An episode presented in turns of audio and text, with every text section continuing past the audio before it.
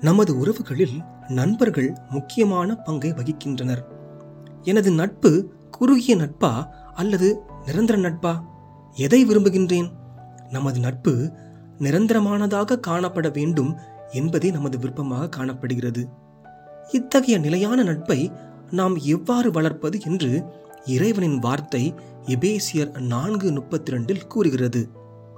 ஒருவருக்கொருவர் தயவாயும் மன உருக்கமாயும் இருந்து கிறிஸ்துவுக்குள் தேவன் உங்களுக்கு மன்னித்தது போல நீங்களும் ஒருவருக்கொருவர் மன்னியுங்கள்.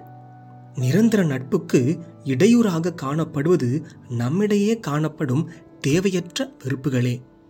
இந்த வசனத்தின் பிரகாரம் நாம் ஒருவரோடு ஒருவர் அன்புடனும் தயவுடனும் காணப்பட்டு தவறுகளை மன்னித்து வெறுப்பை களைவோமாகில் நிலையான நட்பு மலரும்.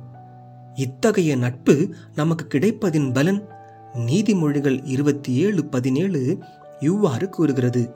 இரும்பை இரும்பு கூர்மையாக்கிடும். அப்படியே மனிதனும் தன்னுடைய நண்பனை கூர்மையாக்குகிறான்.